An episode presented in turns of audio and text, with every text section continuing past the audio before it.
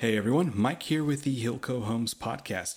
Thanks for listening to another episode and officially the first episode of season 2. Dose.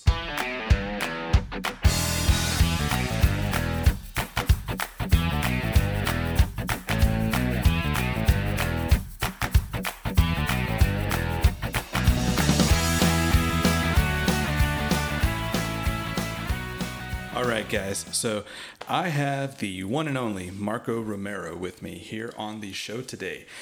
Today we're going to be talking about the Ground Zero event. So for those of you who follow us on social media, you probably saw a lot of promotion of this event. This event was put on by Quentin Flores of the Infinity Cash Offer team here in San Antonio, Texas. So let's just go ahead and jump into this. Marco, first impressions. I thought it was great. I loved it. I was excited to be part of it as far as attending and excited to be in the room with all these great individuals, all these great business owners and speakers. And then additionally, just being able to meet all the different people who are active and wanting to grow and improve, just like myself in the business and build those connections, build those relationships, and then when you end with Vanilla Ice, you can't go wrong with that. For real. So the event was a 2-day long event, and for those of you who are listening, we're actually doing this as a live stream on TikTok. So I'm passing my phone over to Marco because we're using his account to do it. He can't see people's comments and who's on, so I'm passing him my phone to take a look at that.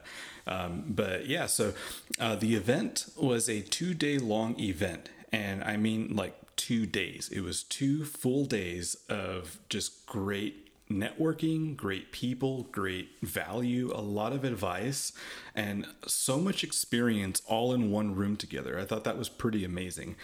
I actually had the chance, the privilege, or so to speak, to run the live stream for that event. So I was up front, up and center for all the speakers, and got to meet with some of them backstage, so to speak.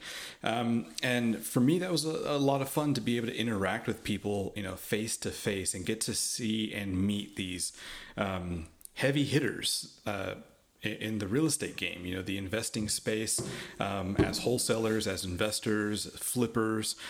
There's just so much knowledge in one place. On the first day, Marco, what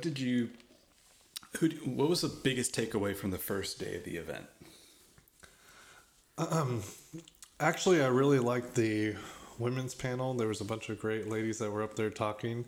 But even beyond just the fact that they were women, they were all really powerful players in their own right and business owners and doing some amazing things. Some of the items that really... Fix your mic here. All right. So I can sound better, right? Yeah. More robust. There you go. But some of the things that really stood out to me in that first day that resonated, obviously there was a lot that was talked about, but there was kind of a reoccurring message through a few of the different speakers, was just focusing on myself as an individual, rather than trying to fix all the nuances of our business, everything that's wrong, fix all the problems, fill all the holes. Instead, really trying to zone in and focus on myself individually and improve myself, look for the elements that I'm weak on. How can I turn those weaknesses to strength? Where am I out of balance? Where am I out of whack? How can I just be better as a human, as a person? And from there, that by improving myself, then everything I'm interacting with will improve, including the business. So that was kind of the big takeaway that I took, that was kind of mentioned, maybe not even purposefully in some instances, but that was mentioned a lot on the first day, and it resonated with me. Yeah, I felt a common thread from all the speakers was a big emphasis on personal development. And it kind of lent that flavor of almost motivational speaking without being intentionally motivational, because the goal of the event was to bring something of substance to the audience, whoever was in attendance, but to also get your business to where you want it to be, and that was done either through the conversations, the speakers themselves, or just the sheer networking. And that was really great because, I got to meet people from all over the state of Texas, from all over the country. I actually had a great conversation with a young guy from Michigan who wants to get into wholesaling, wants to build his own real estate portfolio. But, you know, he's young, doesn't know what he's doing. He still has his 9-to-5, and he decided that he was going to take that leap and come to this event, you know, all the way from Michigan. That's crazy. And so, you know, I reached out to him, got his contact info, told him I'd help him, and told him to listen to the podcast. Right, you know, right. And that there's season two just started. Exactly. There's tons of great resources out there, and you know that event was definitely packed full of resources. So first day, you know, a lot of great stuff. What was your takeaway from the second day? Because we had a couple of other bigger players, like we had Max Maxwell there. We even had freaking Vanilla Ice. Well, on the second day, let me think about it for a moment. I think, I guess another thing that was really being mentioned throughout the event was the fact that you really go to these things to interact with the people that attend. Right. And I always try and do that to a pretty good level, but on the second day, there was a few more breaks and a few more opportunities to do that. And even the speakers kind of helped that engagement. So I really was able to meet new people, interact with them, and really participate in building relationships with key individuals that were all over the nation, whether they were just starting or they were already established. It didn't really matter. The fact that we could connect and build a relationship was something that was important. But there was a lot of great content. I mean, Elijah Rubin talked about utilizing fire damage properties. Yeah, that's what I was going to bring up. I enjoyed that conversation because I'm not knowledgeable in that. And that was one of the things I want to learn about on how to do. I actually had an interesting conversation with him afterwards. You know, and I mentioned this to you a little earlier that, you know, we had previously talked to him about having him on our Facebook Live and on our podcast. Right. And it just hasn't happened yet. And he was totally cool with that. He wants to be on our shows.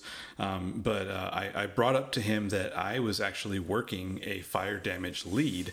And this particular lead, it was fire damage because of arson.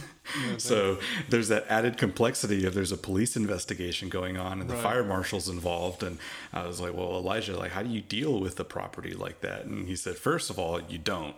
You know, he says, but if you do, wait for everything to be done first, and it's going to go to bank auction. And at that point, that's when you can start negotiating. So that was a really big piece of advice. And make sure they found that arsonist, because that guy might come back. Well, actually, the funny thing is that it was the owner who set the house on fire. Oh, interesting. And the reason for it, this is just like my observation, because this house happens to be in my neighborhood, is that that house, pretty much everybody in the neighborhood calls it the crack house, because he doesn't live in it. He has it as a rental. And the people that had it, that were renting it previously, they were there for, I don't know, maybe a year. But every day there was a different car there, and like, you know, something was going on in that house. Dang. And eventually the sheriff's department came out and they arrested the individuals. Mm-hmm. And ever since, the house has been vacant, and it's been vacant now like a year and maybe 4 months or something like that. Dang. And then, you know, I was here at work, and then, my wife sends me a text message that was a forwarded message from our renter. And our renter was like just waking up and like looked out the window and saw the house across the street on fire. So our renter was the one who called the fire department. Wow. And you know, the owner shows up, and you know, neighbors were kind of just out in the street watching, and it was this like whole spectacle. And then like 2 days later, I'm driving home. I pull up in my driveway, and I pass the house on my way to my house, and I see the caution tape from the police department. Right. That it was now a crime scene. Dang. And so, you know, it doesn't take a whole lot to put two and two together. Right, and it's like, obviously this is an arson situation.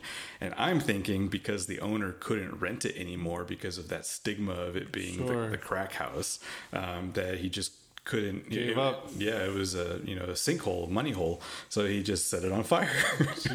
But I don't know if that's what actually happened. Yeah. But I'm kind of my intuition tells me that's pretty likely. I like your story.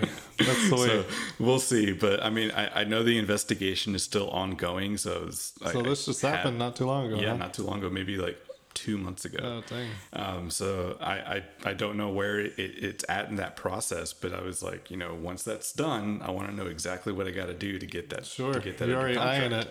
Yeah, for sure, man.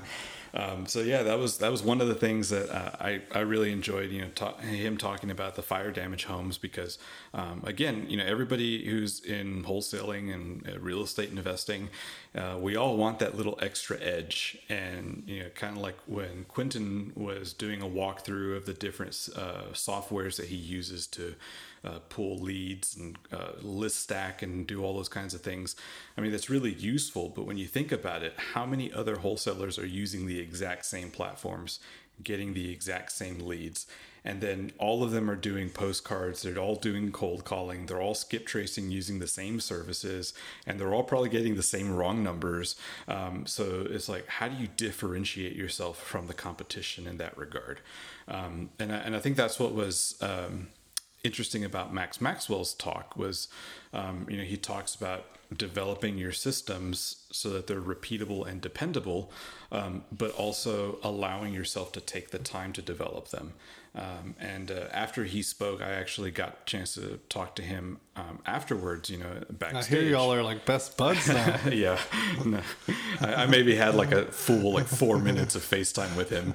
But I asked him specifically about like virtual assistants, like how he gauges the success of a virtual assistant. And he talked a little bit about it on stage too. I think what he said, like 9 weeks or something like that, or 9 months. I don't remember how long he said, but I mean, it was a pretty good chunk of time that he said to focus on training and developing the virtual assistant before you can make the decision to let them go because they're not performing the way you want them to. And the justification for that was there's plenty of virtual assistants out there. I'm sure that they've worked for real estate investors, and that's why they market themselves as being able to do that. Right. But they haven't worked with you. Mm-hmm. So your process, your system is probably somewhat different from someone else. And if you want to see them doing the things you want them to do, they're not going to know how to do that right off the bat. So that made a lot of sense, take the time, invest the time to train them before letting them loose and then seeing if they work or not. And then the other thing I asked him too was how long it took him to get his systems in place. And he told me it was a little over a year. So he tried like every software that was out there. I love that answer too, because I think people just expect things to happen really quick. Right. And I think that's kind of one of the illusions of money. Like maybe you saved up a bunch of cash and then you quit your 9 to 5 and you're going to get into wholesaling and you have like $6,000 or whatever that you're just going to dump into buying lists or getting a CRM or, cold calling software or whatever. And you think by going and spending as much money as you can that you're going to get the premium of everything and it's suddenly going to work for you. And clearly that's not the case because, Max Maxwell says that he tried pretty much everything and there was a lot of stuff that didn't work for him. And it took him, a little more than a year, like you said, to figure out what he liked, what he didn't like, what works and what doesn't work. So I thought that was interesting. Again, it's a good insight, some perspective on the fact that you have to be patient to build the business. It doesn't happen overnight. Right. So what were some other takeaways or interesting conversations you had while at the event? Well, one of the key components of the event, the events that we go to is actually after the day of speaking. It's just getting together with either people that you just met or people that are your friends that maybe you've seen at other events or of each other from, past deals or whatever. And being able to connect and just have those lunch conversations, get together for dinner, maybe grab drinks after the event and just have conversations of what's going on in your world and telling them a little bit about what's going on in your world and just having those conversations. That's really what I very much enjoy by going to events like this. And there's always wonderful information. You always pick up some good stuff, but that's something that really stands out to me and that I really find to be quite impactful and helpful. But you know, I actually liked a lot of what Vanilla Ice said. He talked about just keeping a young mentality and staying,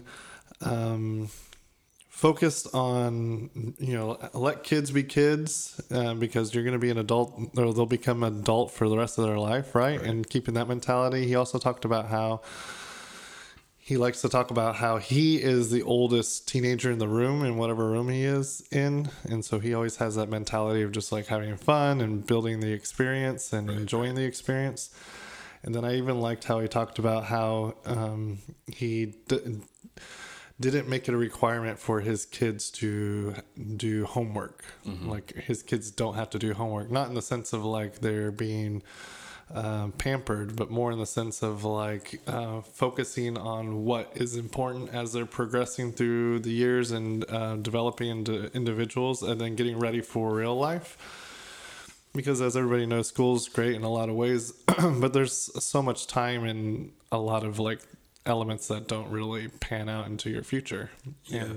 So that was kind of, I liked really his forward long-term thinking in that regard, because quite honestly, you know, I'm a new father and that's something I'm really trying to think about, because I only get one shot at this. So I want to try and, you know, do the best for them, but then also, as I age, try and age and experience life in a fulfilled way all the way through.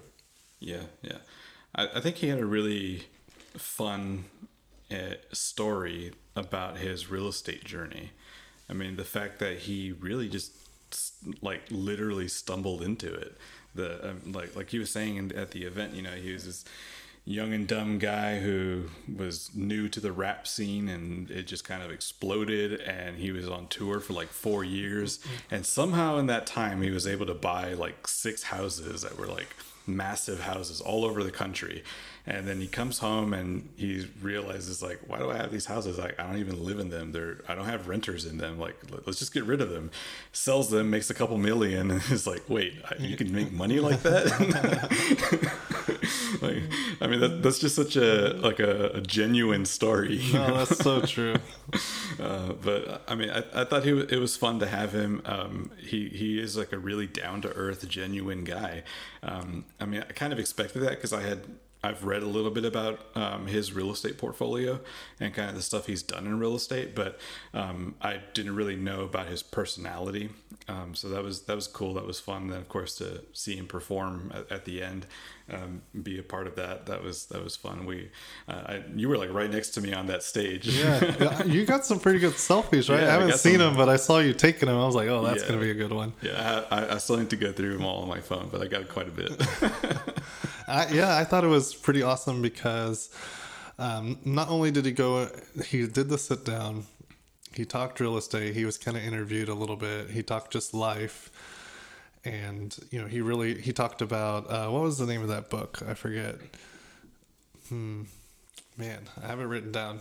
I should have brought my notebook for this podcast. I have a ton of notes there. But in the book, it basically talked about how everyone breaks down into 4 different categories of types of people, and then just being mindful of how those people interact into the world, and then how relationships are built.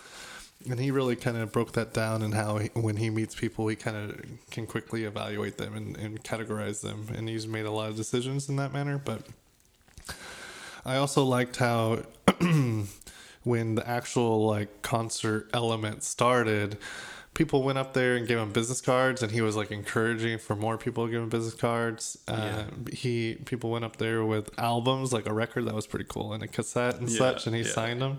But then he was like encouraging people to actually take selfies with him and like get on stage and dance with him. There was no, I've never really been around a celebrity, and I don't know how that typically works, but, you know, in my mind, I had always envisioned how there's a bit of a separation, you know, they're doing whatever they're going to do and all the fans kind of have to be around that. And, you know, there's no like close interaction or very much invitation to, and this is in my mind, I don't know how much of this is reality, but it was pretty cool to just see him like pulling people on stage to dance with him, and how he got that gentleman's son involved in the song, which was cool. Having that kid do a rap, which that kid was prepared. Yeah, he was like what 9 or 10 or something, and he did the whole song basically. But then he was like telling people come take selfies, and he spent time to take photos with everyone and talk to everybody. He even said, you know, he even talked to you and maybe get him on this podcast. So that was pretty cool. I mean, he said yes, but let's see if that actually pans out. But no, I mean, like I said, he was a pretty down to earth guy. Like I have met a number of smaller celebrities, and every experience is a little different, you know, but I also think it depends on circumstance, and just like anything, you know, having certain expectations, the environment and what's expected, etc. And like this event, like he's not there because, you know, it's like a Vanilla Ice event, you know, so he knows he's not going to get like flooded by people who are like crazy about him or whatever. And you know, it's a real estate thing, right? Like, so I think there was, that young group of kids, right, that were a convention next to us who might've flocked over. There was actually, it was a JROTC, like military ball. So it was like a bunch of high school kids. It was an Air Force ROTC thing where they're having like their annual dance or whatever, and they were just like in the conference room right over next to us. And I guess some of them heard the music and kind of snuck in. And then I actually left to take my equipment to my car, and I came back to use the restroom. And like the hall was just full of these kids like screaming about, oh, there was Vanilla Ice. Vanilla Ice was here, and some. Like half of them were like, who's that? Vanilla what? What are you talking about? That's hilarious. But yeah, it was a good time. And I think he kind of went into that event, you know, knowing that he was going to be around other people who, you know, want to pick his brain, they want to network, like that's kind of the purpose.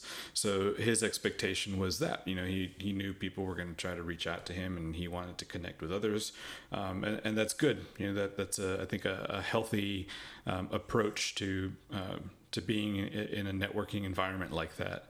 You know, and I've met other celebrities, you know, mostly musicians, at events where it's like a meet and greet type thing. And, you know, for the most part, they're pretty chill.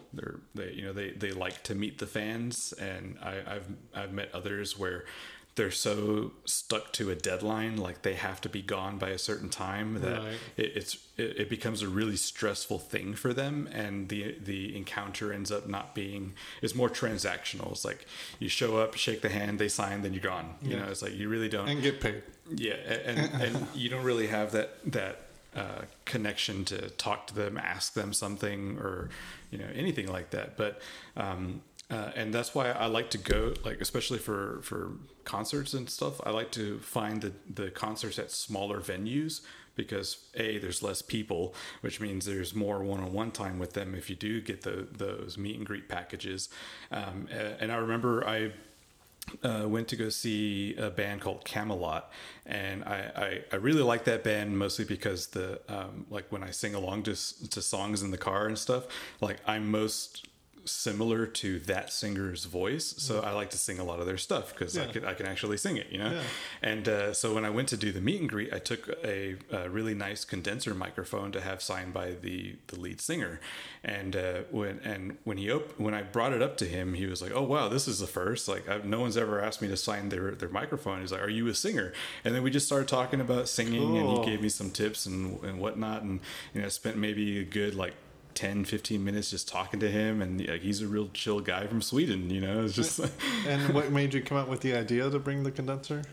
I'm a big fan, and I was like, what do I have that I can have them autographed without having to go buy more stuff? You know? All right, sweet. So I took that, you know, and I've had other experiences with you know, celebrities that is just like, you know, shake the hand and they're gone. Right. You know? But no, Vanilla Ice was an interesting guy. I like his personality. I like his mindset. And I think he over time has learned a lot about that craft, you know, in real estate. Like, one of the things I thought was really interesting that he said is that he would go to a Borders, you know, back when Borders was still around, and would read the books there, you know, like that says a lot about his mentality about handling money. Right. You know, like, yeah, he has a lot of it, but it doesn't mean he has to spend a lot of it. You know, he was willing to, like, go and sit and read books instead of buying them or, you know, whatever. Sure. And he had that, like, I guess that frugality to him that he kind of grounds himself. Like, he knows he's not, like, better or, you know, whatever. He's willing to put in the effort to get where he's going to go. Right. To. Despite where he is in his status now. Right. Totally. Something else that I picked up from the event was, which I told the team to implement today, was whenever we send the contracts out to sellers, to schedule a phone call to actually go over the contract item by item over the phone, so they can just answer all the questions and then have them sign it right there on the spot. And the way we had been doing it, which was generally successful, was, hey, we come to an agreement, verbal handshake over the phone. Cool. All right. I'm going to draft up a contract, send it to you later tonight. And then from there, you just say, hey, did you receive it? You know, or I just sent it to you. And then you're just kind of waiting for them to sign it. And there's that element of distance. But also there's situations which we have with one of our contracts right now where you send it over, they say they're going to sign it, and then they don't. And then you're like having to chase them, and situations arise. So implementing that phone call or that phone call meeting to review the contract and close it down is something I was like, wow, that's important for us. So I said, hey, today moving forward, we're going to implement that. Yeah. And I think that's a critical component in from the framework of growth, because the more the process you can control, it reduces the variables of liability, and that's a huge one, because obviously, like, we can't control when someone gets off of work, when they get to check their emails, right, and if they get their emails, you know. But if we know they have the contract and we leave it to them, how many other variables are there that's going to prevent them from signing, and how much time does it take to get that to overcome that obstacle? So I think that's a really great idea. You know, the sooner the better, and it works, you know, in the favor of everybody involved in the transaction. So we're already pushing 27 minutes of the podcast. So let's talk about next steps. Do you think Hillco will have an event similar to that, or what else might be in the future for networking and other opportunities like that? Well, yeah, I definitely think we can incorporate an event like that in the future. I would love to do that, and I would love to build, you know, I've really been thinking about it a lot, and I don't know how in the near term it's going to be, but what I would want to do is, and I think that something that with this last event, there was a little bit of touching on it, was the fact that it was more, yes, there was the normal structure of the event itself. You know, you have your speakers, you come in, you learn, you grow, and all these, the typical conference structure. But the cool thing that Quentin tried to interject and implement with this one was some of the experience side of it. So we had like Dutch Jackson just doing some music. He had smoke machines. He had some lasers, and then obviously Vanilla Ice, who is in real estate but isn't typically associated with real estate, as like a kind of finishing concert type thing. And recently we did our event at the Wonder Chamber, where we were just paying for photographers to come in and take photos of people for free. And the Wonder Chamber is a pop-up museum where there's 6-7 different rooms, all decked out with different decor. One room is just a backdrop full of lights and clouds and sky. Another room's full of all these plants growing on the walls and the floor. There's another room that looks like an elaborate office / study with books on the wall, that kind of thing. That was my favorite. That was your favorite? Yeah. Okay. You have a favorite photo from there? You have to show me. Well, yeah, it was with me and Juan in that office. Oh, that was a good one. Yeah, yeah. Room. Well, anyway, that event wasn't focused particularly for real estate, and there, it was a little bit of networking, but it was kind of segregated, but it was more of an experience. Right. And I want to go down that road, which is like, hey, yeah, we can do education, but education's everywhere. I want to move more to where the experience is the primary focus rather than the education. Sure. So building in that direction is the direction I think would be a lot of fun too. So yeah, we'll be doing events, something along those lines, and trying to figure out how we can make it not only a memory for those that attend, mm-hmm. but also setting up an environment where serendipity can truly happen, where the people that interact with one another truly can build a strong connection that can last for a long time, but even more so can lead to business, because that's where the right. magic happens. Right. But aside from all that, we're already doing our trainings, 2 a month, where we're going into all these different topics with different speakers and different aspects to focus on. And then, of course, we're on TikTok now. I think that's a big part. We're TikTok live in the middle of this podcast right now. So we're trying to incorporate that. What's your TikTok handle? Multi-Mike Q. Exactly. So you got to follow Mike over there. Support him. Give him love. And I'm on TikTok, Marco A. Romero. So follow both of us. And we're going to be doing more on TikTok too. But, wherever the social land kind of fluctuates and moves towards, we want to incorporate that and build more content and make some exciting content for people to consume so they can learn but also have fun. Yeah, and that's also why we do the podcast. So for those of you who are listening, you've been checking out our episodes, and we really appreciate it. And again, like every episode, I extend an invitation. If you want to be on the show, let us know. If you have questions that you want us to answer or talk about, let us know. Send me an email, Mike, M-I-K-E, @hillcohomes.com. And for those of you who are on social media, like on TikTok, Facebook, Instagram, look us up, send us a message, hit us up, say hi. We want to hear from you. And, we hit a small milestone, actually not that small. It's actually a pretty significant milestone of 80 episodes of the podcast. 80.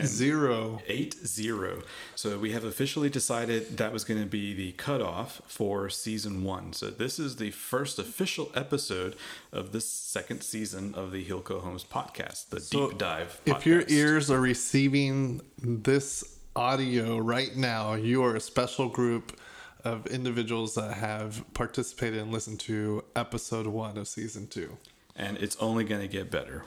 We have been working on a lineup of guests that are going to bring massive value. So again, let us know your questions, because we want people that have the experience, that have done it before, to be on this show answering your questions. And then you're going to have episodes like this where it's just myself and some of the team members, or Marco, and talking about topics in real estate and investing. So this is going to be a great season. I look forward to it, and I hope you guys really, really enjoy it. So let us know what you want to hear, and what you like, what you don't like. And for those of you who are listening that are international, thank you for checking us out. That's a big honor. I love my international peeps. Thank you. All right. Well, that is our show for today. We are at 32, going on 33 minutes. Again, guys, thanks. And until next time, we'll catch you. Peace.